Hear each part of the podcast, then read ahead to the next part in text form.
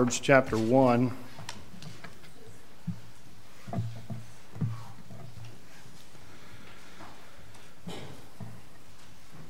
Our Sunday Schools class has been studying the book of Proverbs, and we have completed the first nine chapters.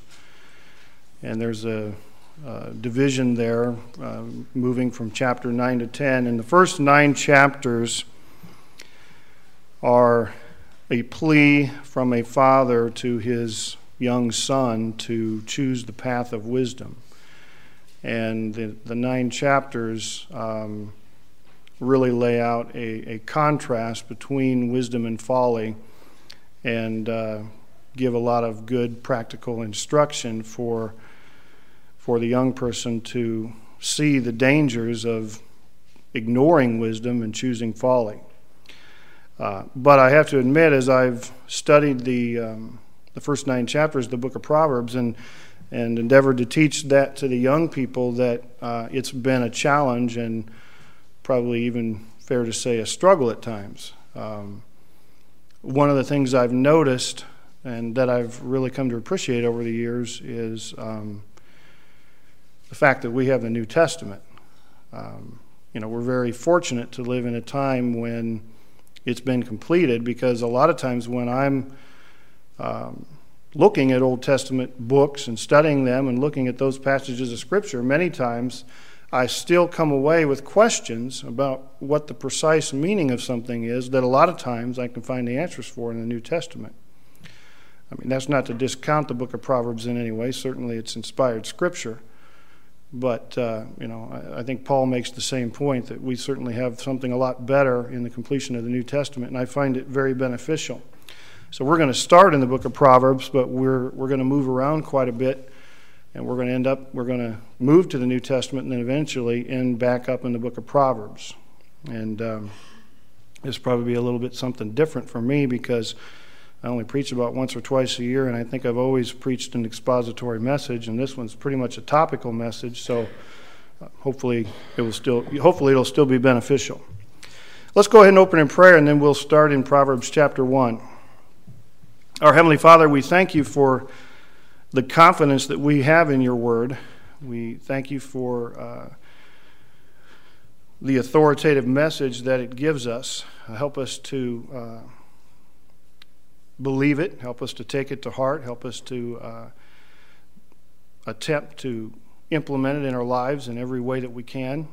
And I ask your blessing on this service. I pray that you give me clarity as we, as I attempt to uh, uh, preach your word. And I ask that everything done here tonight be done for your honor and glory. In Jesus' name, amen. In Proverbs chapter 1, verse 2, we see the purpose for the book. It says to know wisdom and instruction. Uh, as I began to delve deeper into an understanding of what biblical wisdom is, um, I usually end up going to the first, you know, the, the place that I usually start the same place I always start. I usually go to the dictionary, and nowadays I just go to Webster's online. I looked up the word wisdom in the dictionary, and it said the quality of being wise. Of course, that wasn't real helpful, so I moved on down to the word wise. And the dictionary says, having the ability to make a right decision by applying intelligent thought to experience and knowledge. Let me read that again. Having the ability to make a right decision by applying intelligent thought to experience and knowledge. Now, that's good, uh, but it doesn't really give us any spiritual directives. So then what I typically do is I went to my Strong's Concordance. And when I went to my Strong's, Strong's Concordance, I found a little bit more than I was looking for, a little bit more than I anticipated. There are 14 different Hebrew and Greek words that are translated wisdom. And there's another 14 Hebrew and Greek words that are translated wise. So I began to look up the definition of those words in the Strong's Concordance and I've recorded some of what it had to say, and I will read that to you. Skillful, wit, discretion, knowledge, prudence, sense, ability, sound, circumspect, courage, heart, understanding, to be able to teach wisdom, reason, intelligence, trickery, subtlety, judgment, spiritual insight. And here's some of the uh, what it had to say for the word wise: cunning, clear-sighted, to be right, distinguish, discern, magician, sagacious, cautious, acuity, clear, to be able to put together, comprehend. That, that's a lot. There's a lot there. There's a, there's a lot of good definitions for wisdom. And I think the one that uh, I've probably heard the most over the years is applied knowledge. And I think that falls a little short. Um, you know, how do you know if knowledge is being applied correctly? Uh, Dr. J. Vernon McGee, his definition of the word wisdom is the right use of knowledge. I think that's a little bit better. Not just the use of knowledge, but the right use of knowledge. Still, another definition is skillful living or living by God's design. These are all good and helpful, and uh, you would think, after uh, you know looking at all that and studying all that, that um, you'd have pretty good that I would have pretty good idea what wisdom was. But as I looked at that, and as, as I still continued to study the, the first nine chapters of the book of Proverbs, I still felt like there was there was something missing. There was still quite a bit more to it than what I was finding. And so, hopefully, um, we'll be able to see in God's Word tonight some additional insight into wisdom, and I hope to answer these three questions. First of all, what is wisdom? What is true biblical wisdom? And second, how do you get it? And third, how do you know if you have it? Or how do you recognize it? How do you know if you have it or, or recognize it in someone else? So, uh, hopefully, we're going to find the answers to those questions tonight. Now, Proverbs is very practical. Um, as I said earlier, I certainly don't want to discount the book of Proverbs. Uh, it's very practical. It's been very beneficial, I think, for, for our Sunday school class. And I want to look at just a couple of examples. If you turn to Proverbs chapter 5, just to give you some examples of these chapters, from these chapters, about just how practical it is. Uh, verse, Proverbs chapter 5, verse 8. This is written by the father to the young son uh, to the inexperienced son who is uh, struggling with sexual temptation or being enticed by immorality. And verse 8 says, Remove thy way far from her, and come not nigh the door of her house, or do not go near the door of her house. Now that's pretty plain. That's straightforward English. That's good, practical advice from the book of Proverbs on how to avoid sexual temptation. Just get away from the situation. If you turn over to Proverbs chapter 7, look at verses 8 through 10, again, these, these, these verses echo some of the same thoughts as Proverbs chapter 5, verse 8. It says, now, in, and in this particular case, this is referring to the context here is the young man who has already fallen victim to the immoral woman. It says, passing through the street near her corner, now, that right there uh, is pretty descriptive. I mean, that's pretty, that, that lines right up with Proverbs chapter 5, verse 8. In other words, uh, don't put yourself in those situations. It may be true that a lot of times we, we say or we, we find ourselves in a situation and, and our claim may be that we were in the wrong place at the wrong time, but that's not an excuse. Uh, the question is, why were you in the wrong place at the wrong time? The book of Proverbs warns against that, that planning is to have been done to make sure that those types of situations are avoided, just like the advice given to the young son in Proverbs 5 8. Don't go near those places, don't be in those situations. Uh, if we go on in those verses, verse 9, it says, In the twilight, in the evening, and in the black and dark night, and behold, there met him a woman with the attire of a harlot and subtle of heart. Now, don't be fooled by the world's dress standards. I mean, these verses make it clear the way a person dresses is an indication of what kind of person they are. So, these are just some examples from the book of Proverbs of just how practical it is. And uh, the, the, uh, the, these first nine chapters of the book of Proverbs, not only to the unmarried, but also to the married. There's instruction in there for those that are married to, to be able to, um, you know, that they're supposed to make the same decisions and to heed the same warnings so that they don't fall into the trap of infidelity. Now, turn to uh, back to chapter 1, Proverbs chapter 1. We're going to see the key to wisdom. Verse or Proverbs chapter 1 verse 7 says the fear of the Lord is the beginning of knowledge, but fools despise wisdom and instruction. The key to wisdom is the fear of the Lord, the beginning of knowledge. What is the fear of the Lord? I've heard it said that it's an awe of God. I've heard it said that it's a, a reverence for God. It's an understanding that God is all powerful and all knowing, and God can bless or curse every decision that we make. It's being mindful and constantly aware of His presence. But sometimes I think we try to, we probably tend to make it a little bit too difficult. Uh, I mean, forgive me if I'm oversimplifying it, but l- let me illustrate. Uh, so many times I see a young child being warned by their parents that they're going to get a spanking if they don't obey. And I don't see any fear on the face of that child. Why? They don't believe the parent. I would say that to fear the Lord is to believe the Lord. To fear God is to believe God. Uh, that child doesn't fear that parent because he knows he's probably going to get 67 more warnings before he actually gets, you know, before the parent follows through on the threat. He doesn't believe the parent. And I think we're going to see as we look at some of these additional scriptures that that's what the fear of the Lord is, is simply to believe God. Turn back to 1 Kings chapter 3. We're going to look at a passage of scripture that I think probably everybody's pretty familiar with with regard to Solomon and his wisdom. 1 Kings chapter 3.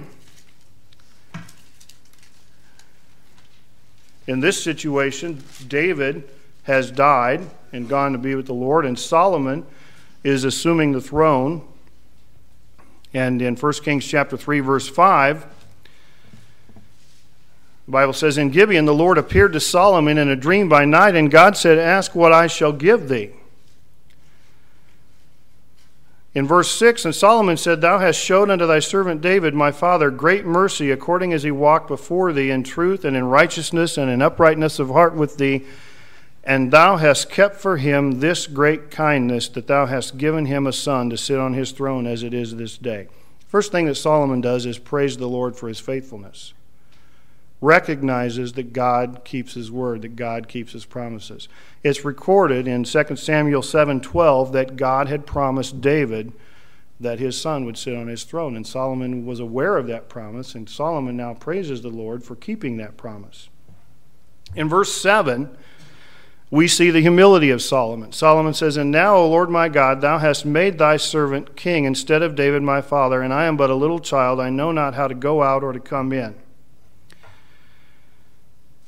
Solomon, in his, in his humility, admits that he's got a lot to learn.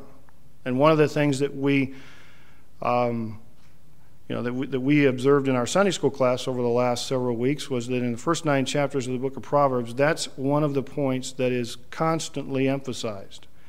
That in order for a young person to acquire wisdom, they have to first be able to humble themselves and admit that they don't know everything. They have to admit that they're simple and inexperienced and that they have a lot to learn. The same way that an unbeliever can never get saved until they admit that they're lost. We can't, we can't become wise until we learn that we until we learn that we have much to learn. Solomon clearly recognized that, and um, Jeremiah nine twenty three says, "Let the let not the wise man glory in his wisdom." Uh, even after acquiring some wisdom, don't become puffed up, don't become proud. Um, no matter how much we know, and of course, Solomon was considered the wisest man that ever lived, no matter how much we know, our knowledge is always going to be insignificant compared to the Lord. There's always going to be a lot more for us to learn. But humility must precede the acquisition of wisdom. In verse 8, Solomon recognizes his place.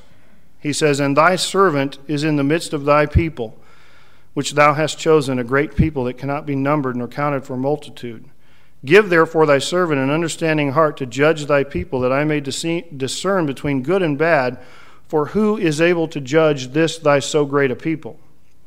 Solomon continues to demonstrate that servant's heart, recognizing his place, also recognizing that the people that he's to be the ruler of are not his people, they're God's people.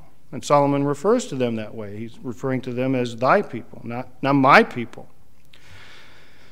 In verses, uh, in verses uh, 11 and 12, verse 10, And the speech pleased the Lord that Solomon had asked this thing, and God said unto him, Because thou hast asked this thing, and hast not asked for thyself long life, neither hast asked riches for thyself, nor hast asked the life of thine enemies, but hast asked for thyself understanding to discern judgment. Behold, I have done according to thy word. Lo, I have given thee a wise and an understanding heart, so that there was none like thee before thee, neither after thee shall any arise like unto thee. Now, that word understanding in verses 11 and 12 is the same Hebrew word that is elsewhere in Scripture translated wisdom. God granted Solomon his request, God gave him great wisdom. Now, verse 14 is really the one that I wanted to get to in order to emphasize uh, the, the biblical wisdom that, that I think the book of Proverbs is referring to. God says in verse 14, And if thou wilt walk in my ways to keep my statutes and my commandments, as thy father David did walk, then I will lengthen thy days. God warns Solomon that his behavior, that his lifestyle, that his conduct his manner of living would have to match his understanding. In other words, it wasn't going to be enough for Solomon to just have head knowledge. Just having a storehouse of facts wasn't going to get him anything. In order to receive God's blessing, he was going to have to translate that knowledge into his daily living. He was going to have to put it into practice. He was going to have to be obedient to the Lord. The same thing, we don't have to turn back to this passage, but in Deuteronomy chapter 4, verses 5 and 6, God, speaking through Moses, says, I have taught you statutes and judgments. Keep therefore and do them, for this is your wisdom in the sight of the nations.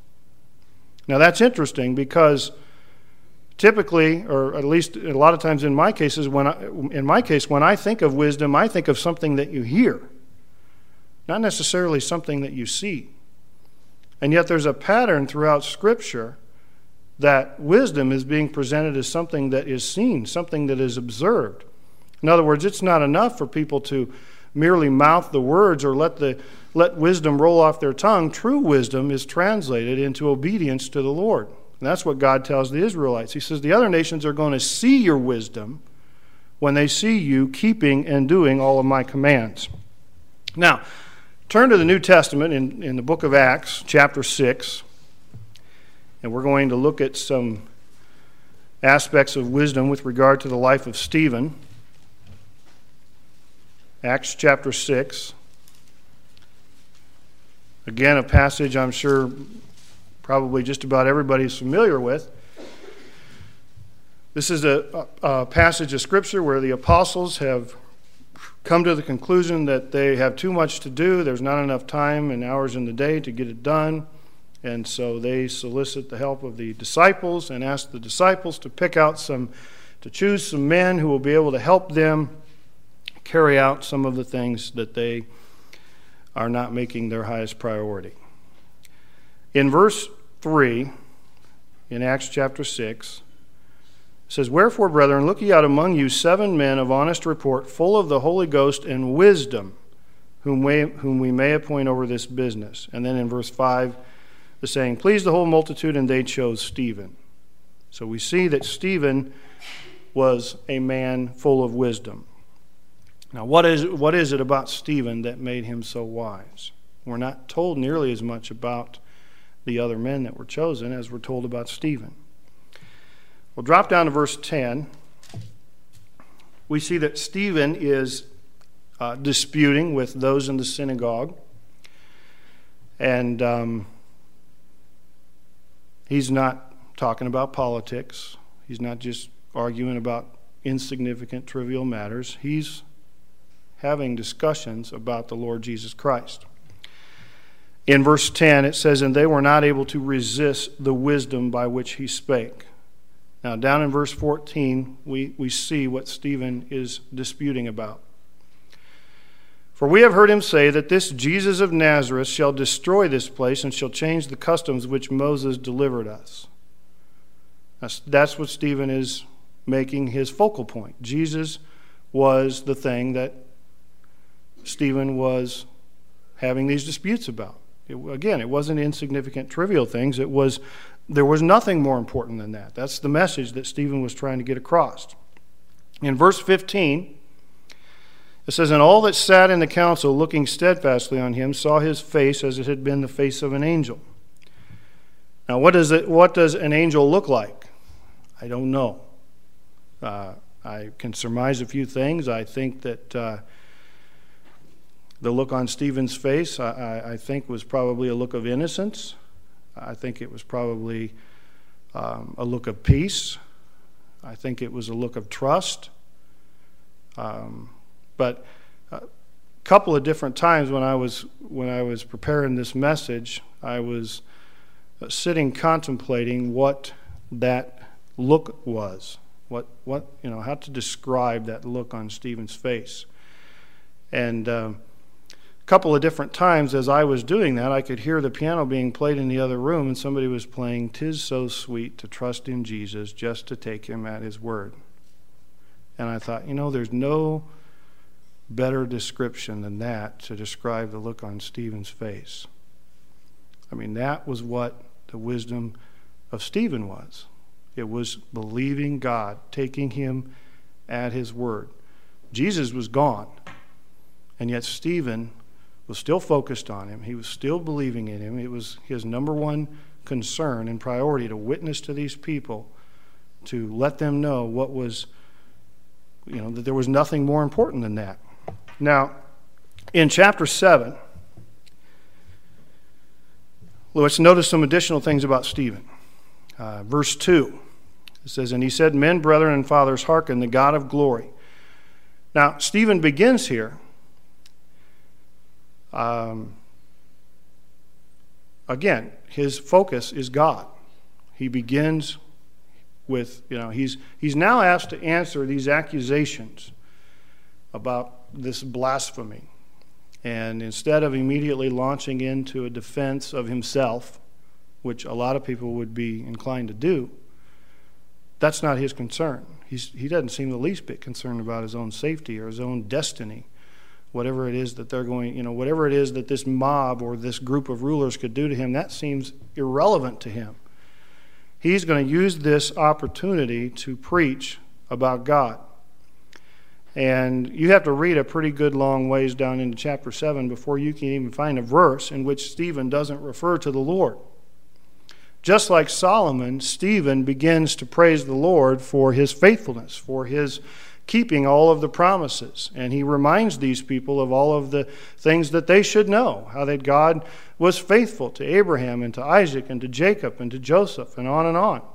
That's what Stephen is concerned, is concerned with, is presenting God. And He's giving a defense of the gospel or a defense of God, if you will.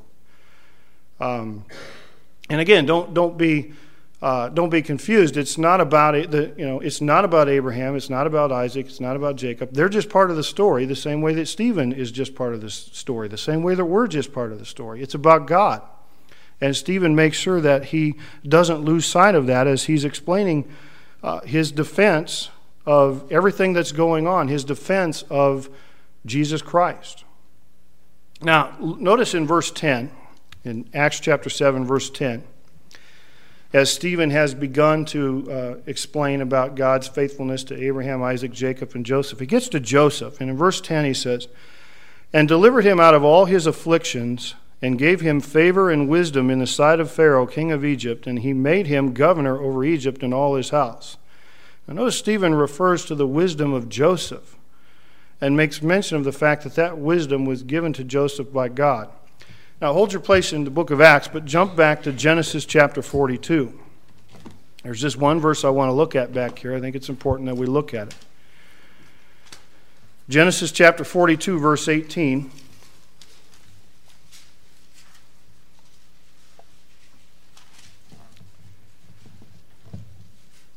It says, And Joseph said unto them the third day, This do and live, for I fear God. Now, Joseph is talking with his brothers, and you can see that Joseph is making it clear that all of the decisions that he's made are rooted in his fear of the Lord. That's where he gets his wisdom. His response to Potiphar's wife, his response to the way his brothers are treating him, demonstrates his wisdom, and uh, his wisdom is rooted in the fear of the Lord. Also, it's interesting, uh, go back to the book of Acts, chapter 7. Uh, and let's look at verse 10 again. Acts chapter 7, verse 10. It's interesting that the, in the same way that it was stated in Deuteronomy chapter 4 that wisdom was actually something that could be seen, that it was something that, if the Israelites truly possessed, was supposed to be visible in the sight of all of the surrounding nations. In, in Acts chapter 7, verse 10, Joseph's wisdom is referred to as something that is in the sight of Pharaoh. Again, something to be seen. Not so much the words that are said, Again, not so much the, the things that roll off the tongue, but what somebody observes in somebody's everyday life is an indication of whether or not that person truly possesses wisdom. And that's what it's referring to here with regard to Joseph. Pharaoh was able to see all of the all you know this we're we're talking 20 years of uh, opportunity for Pharaoh and, and the Egyptians to observe every action that Joseph makes and to see what kind of an individual he is, to see whether or not God is something that he just talks about or God is something, uh, someone that he truly believes in and, and lives his daily life by. Now, jump down to the end of Acts chapter 7, verse 52.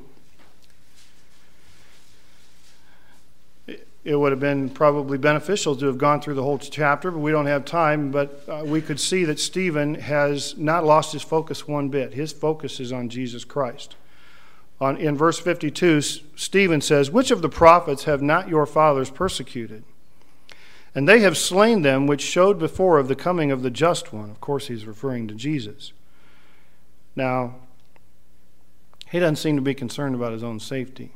I mean, when you start making accusations like that, when you're basically pointing the finger right in their face and saying, you know, you guys are the ones that killed him, this is, you know, Jesus is hanging on that cross because of what you guys did. Now, we obviously know that it was the Lord's plan, but you understand what Stephen's doing.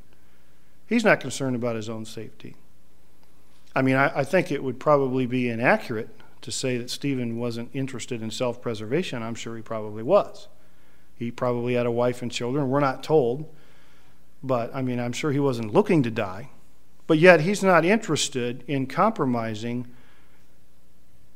you know anything about his relationship with the Lord.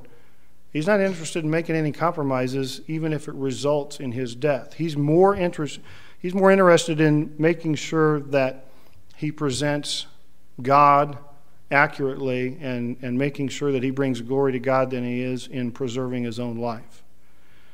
Uh, down in verses 55 and 56, it says, And he, being full of the Holy Ghost, looked up steadfastly into heaven and saw the glory of God and Jesus standing on the right hand of God, and, be, and said, Behold, I see the heavens opened and the Son of Man standing on the right hand of God.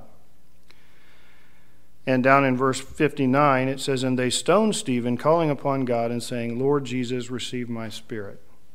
So again, we see the consistency that, that Stephen has his priorities straight. Jesus is the focal point of his life. He's the reason that Stephen is doing the things that he's doing. Now, Paul was there.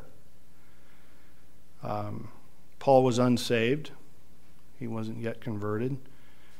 And um, I, am sure that this had a, a tremendous impact on Paul.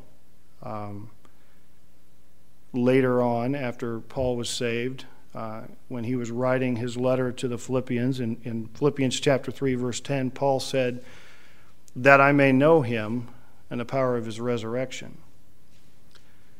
And just prior to that, in, in Philippians chapter 3, Paul is going over his personal accomplishments. He's going over his education and his pedigree, his history, uh, all of the things that he thought were so important prior to his salvation.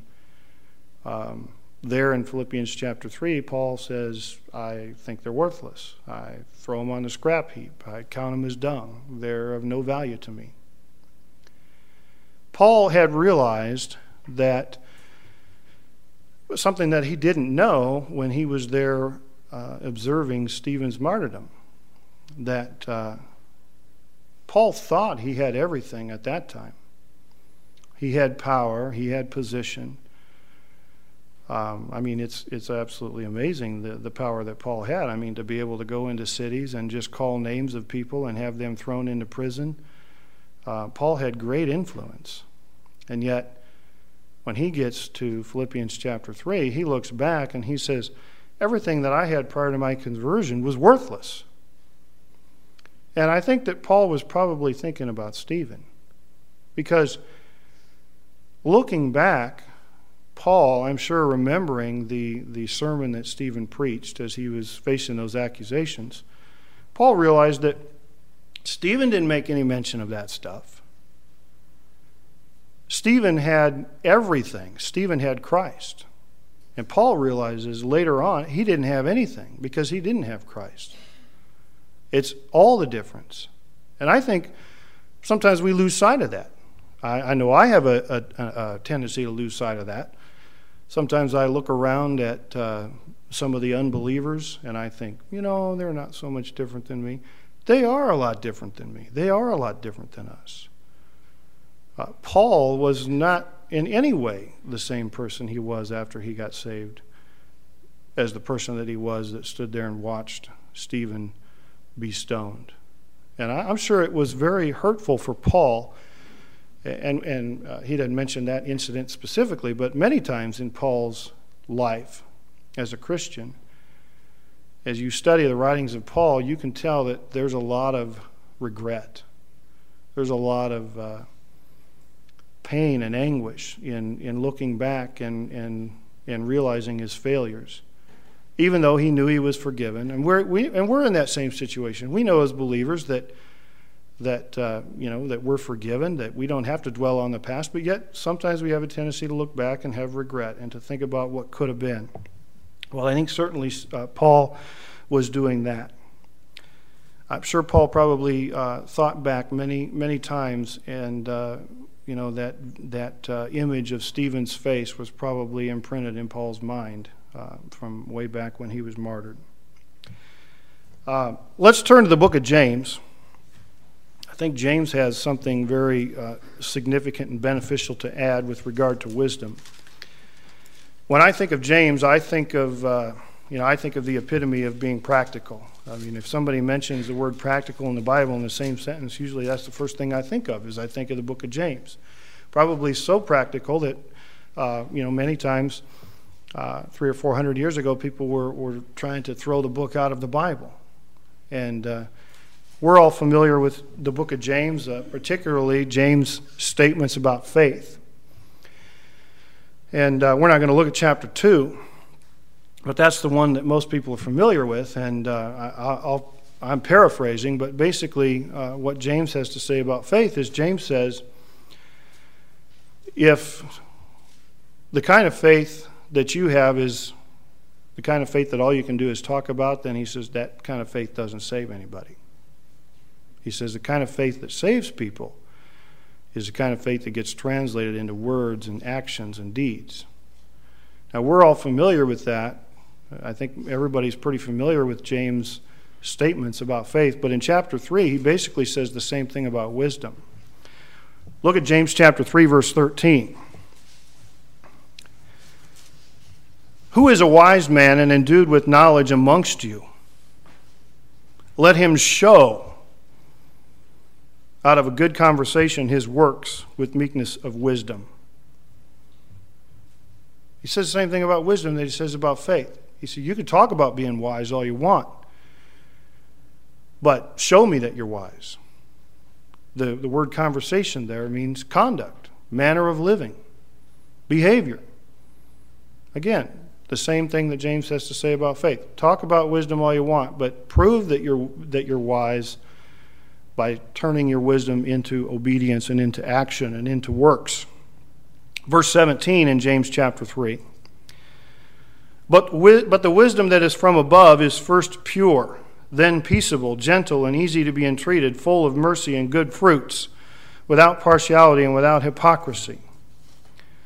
It's interesting that James uses that, that phraseology that is from above. That, that's a direct contrast.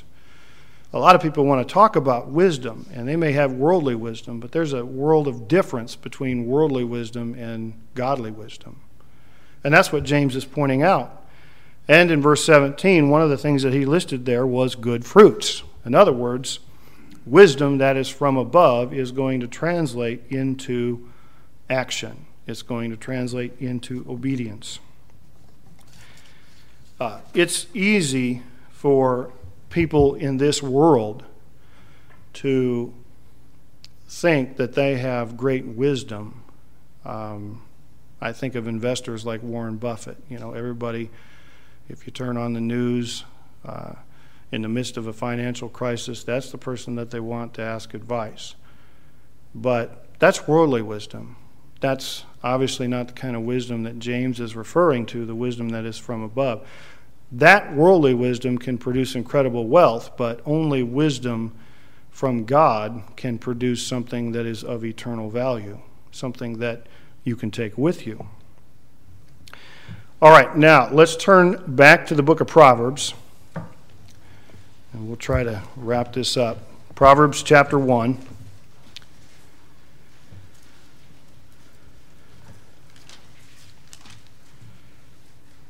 How do we acquire wisdom? How do we get it? We get it by studying God's Word. It's hard work. One of the things that um, again, as we've studied the first nine chapters of Proverbs in our Sunday school class, one of the things that's made abundantly clear is that the acquisition of wisdom is hard work. It doesn't just happen.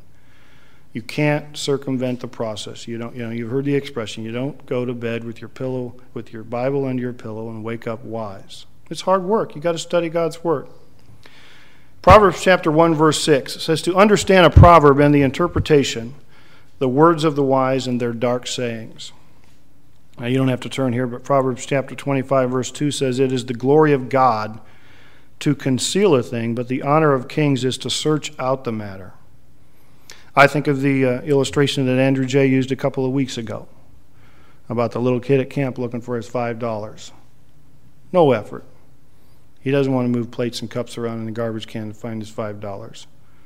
That's the thing we're talking about with wisdom. It's hard work. You got to search it out. You got to seek diligently for it. Now, what is the price of wisdom? Turn to Proverbs chapter 2, verses 4 and 5.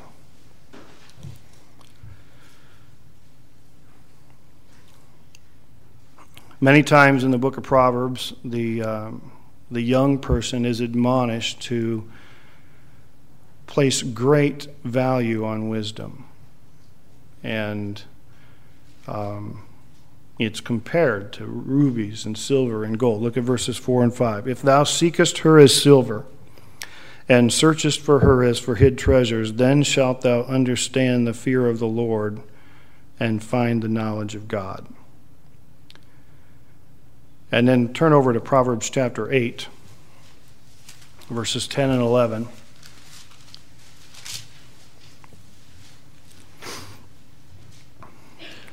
Of course, somebody might say, well, here we go again. The, the Bible always has to drag money into it. Yeah, that's what we understand. That's what we all struggle with. That's the way God chooses to do it.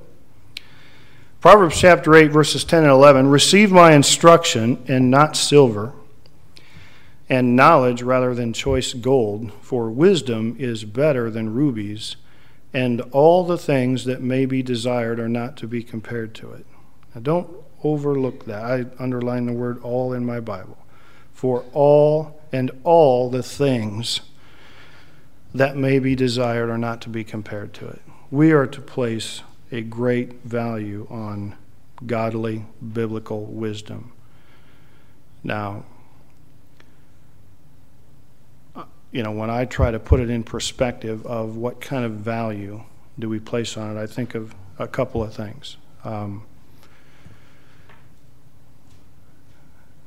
it might be painful for some people to go spend fifty or hundred dollars on a on a good study Bible, but they might spend that same amount every month on cable TV and not think anything of it. Or they might spend that same amount every month or every week going out to their favorite restaurant and they may not think anything of it. And that might be an indication, indication of how much value they're really placing on biblical wisdom. Galatians chapter 6, verse 6, you don't have to turn there. It says, Let him that is taught communicate or give unto him that teacheth. Again, it's a privilege to be able to come to a church where you can hear um, the Bible clearly taught in an uncompromising way. It's not free, there's a price. But the Bible says it's worth it, that we're to, we're to place a great value on wisdom. And it shouldn't be a burden to us or it shouldn't be painful for us to pay for it. It's far better than silver or gold or rubies or all the things that may be desired. Okay, now, uh, the three questions that I had at the beginning. What is wisdom? Uh, Christ or Paul said in 1 Corinthians chapter 1 verses 24 and 30 that Christ is wisdom. Christ is our wisdom. That's what wisdom is. If we want wisdom, we have to get Christ. And that's what Paul realized in Philippians chapter 3. That's what he was writing to those people, that he was, um, you know, discarding all of those things that he thought were important. But he said, Christ is all in all. Christ is wisdom for the believer. How do I get it? First, by accepting or trusting Christ as my Savior, and then by studying His Word. It's, it takes intentional planning and effort to acquire wisdom. And how do I recognize it? Not by what you hear come out of somebody's mouth, but what you see them doing in their daily life. Our obedience to God's word demonstrates whether or not we have wisdom. All right, let's go ahead and stand and we'll be I'll close this in prayer and we'll be dismissed.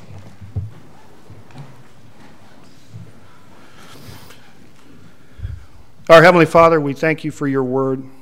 And Father, I pray that each person here indeed places a great value on it, that we, uh, both individually and as a church, uh, do everything we can to uphold the great honor that we have to, to teach your word, to preach your word, to listen to your word, but most of all, to obey your word, to bring glory to you. Lord, I pray that we would allow it to penetrate our lives, that it would enrich our lives, and that we would. Uh, just cherish it, that we would see it for, for everything that it is, that it is the answer to our problems, and that we can, as Paul said, that we can know Christ by knowing his word. We thank you in Jesus' name. Amen. All right, you're dismissed.